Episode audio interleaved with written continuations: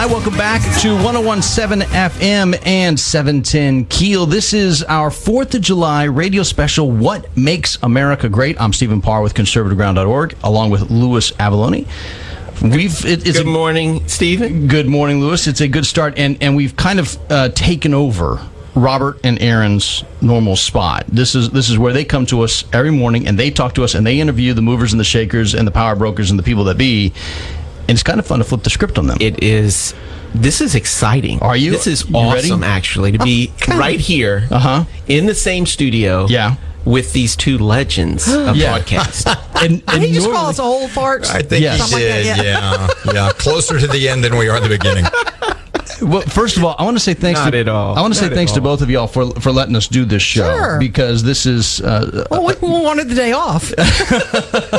Yeah, how'd that work out? yeah. it, it was an idea from Louis that, that we just wanted to ask people on the 4th of July, kind of to remind folks what this day is all about. What makes America great? Now, you guys have had a chance to work in, in radio for a very long time. I mean, like a very, very, very Okay, long See, time. that's no. Is that too much? yeah, don't go Okay. there. They're But- very talented. Let me get my walker. yeah, really. Come on.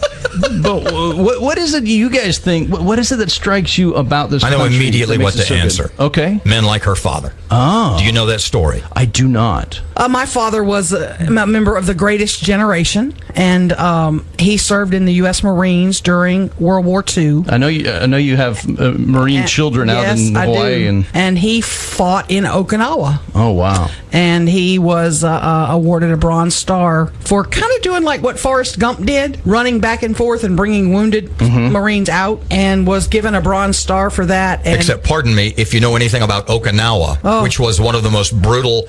In fact, if historically, it was the Battle of Okinawa that was the final, what finally convinced President Truman, then President Truman, Right. to use the atomic weapons against Japan because uh, from from the battles of Okinawa, not only American casualties, but Filipino casualties, Japanese soldier casualties. That was what convinced Truman that that invading Japan would have cost the cost in American lives just would not have been worth Would have been in the millions. now, what she said was about her dad's Forrest Gump moment, pardon me, and then you can finish up the mm-hmm. story. Because if you remember in the Forrest Gump movie, he's running Lieutenant Dan, he's running like 100 or 200. You get the sense it's a long way. right. On Okinawa, her father, it's a distance of 10 or 15 or 20 yards. In other words, from here to that wall. while being shot at, yeah. through trenches and barbed wire and muck and, Yeah. and bodies. And the heat that you just can't even imagine. And he did that six or seven times. But the best part about these guys, why they were so great, is that I have five brothers. My father never spoke about it. He went on with his life. He met the love of his life. He made a career. He had children. He went on and was a great dad. And he put that part of his life, which had to be horrifying, behind him. My father did something similar. He was in Vietnam and uh, got a, a couple of Bronze Stars there.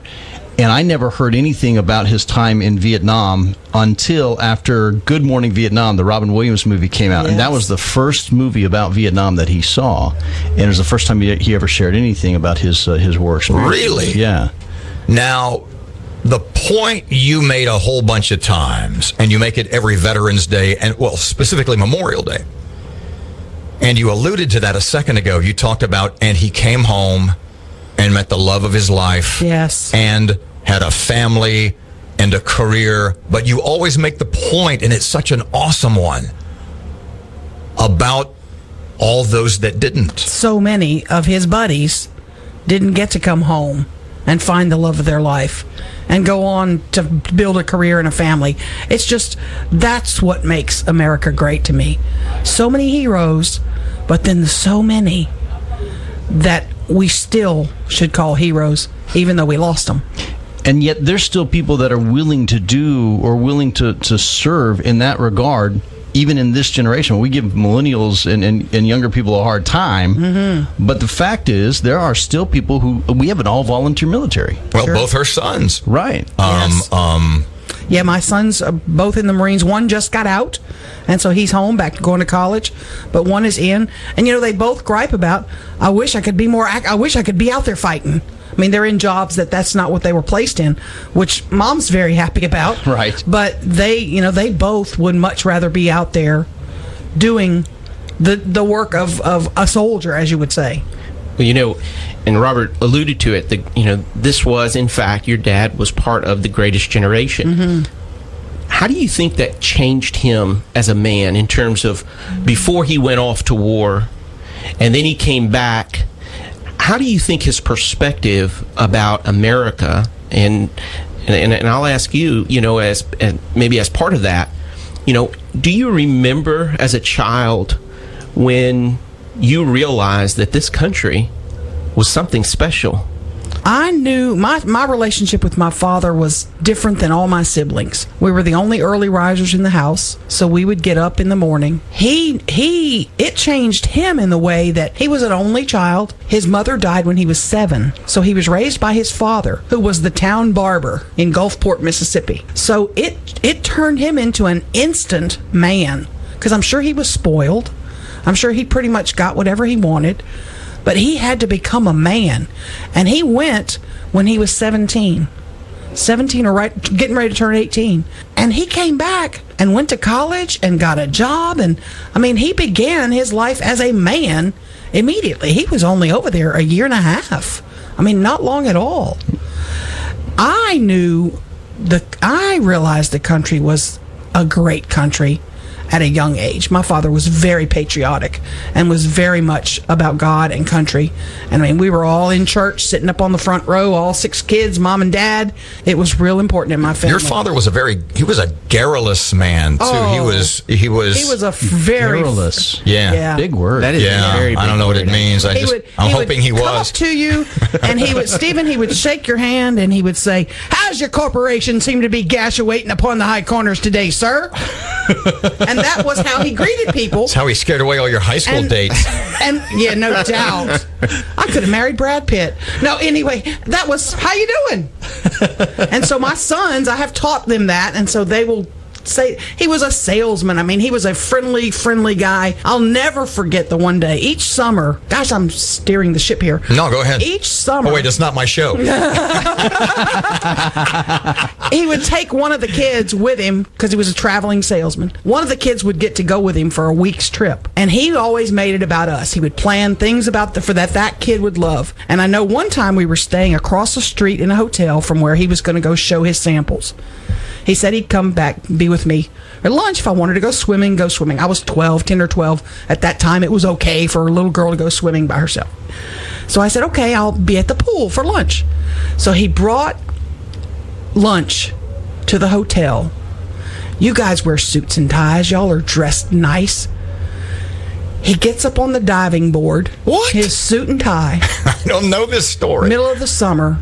It's scorching hot. We're in North Mississippi somewhere.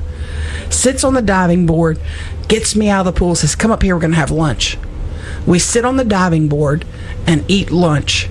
Of course, he's now dripping sweat. Right. You know, and he has to go in the hotel. But I think it was im- so important to him that he be with me at lunch that he didn't even say, let's go in the hotel and eat. Uh, he knew I loved the pool. He wanted to be where I was having fun. It's kind of fun flipping the script on you guys. He- Let me tell you what's coming up with the rest of the show. Since you have given us some of the the, the reins here, uh, coming up next, Pastor Robert Jeffress uh, out of First Baptist Church in Dallas. He's going to be Oh, talking to us. wow. Coming up after that, Lee Cockrell, who was the former VP for Walt Disney World Resorts, managed forty thousand employees. He's going to tell us what he thinks is coming up is is great about America, Mm-hmm. and some other great guests coming up later on. Tomi Lahren, Tucker Carlson, and Allen West, Colonel Allen West, Dr. Alveda King, among others, coming up right here on our Fourth of Pulled July. in every he's calling in every marker Man. that Louis has. This is incredible. So what are we in here doing slumming?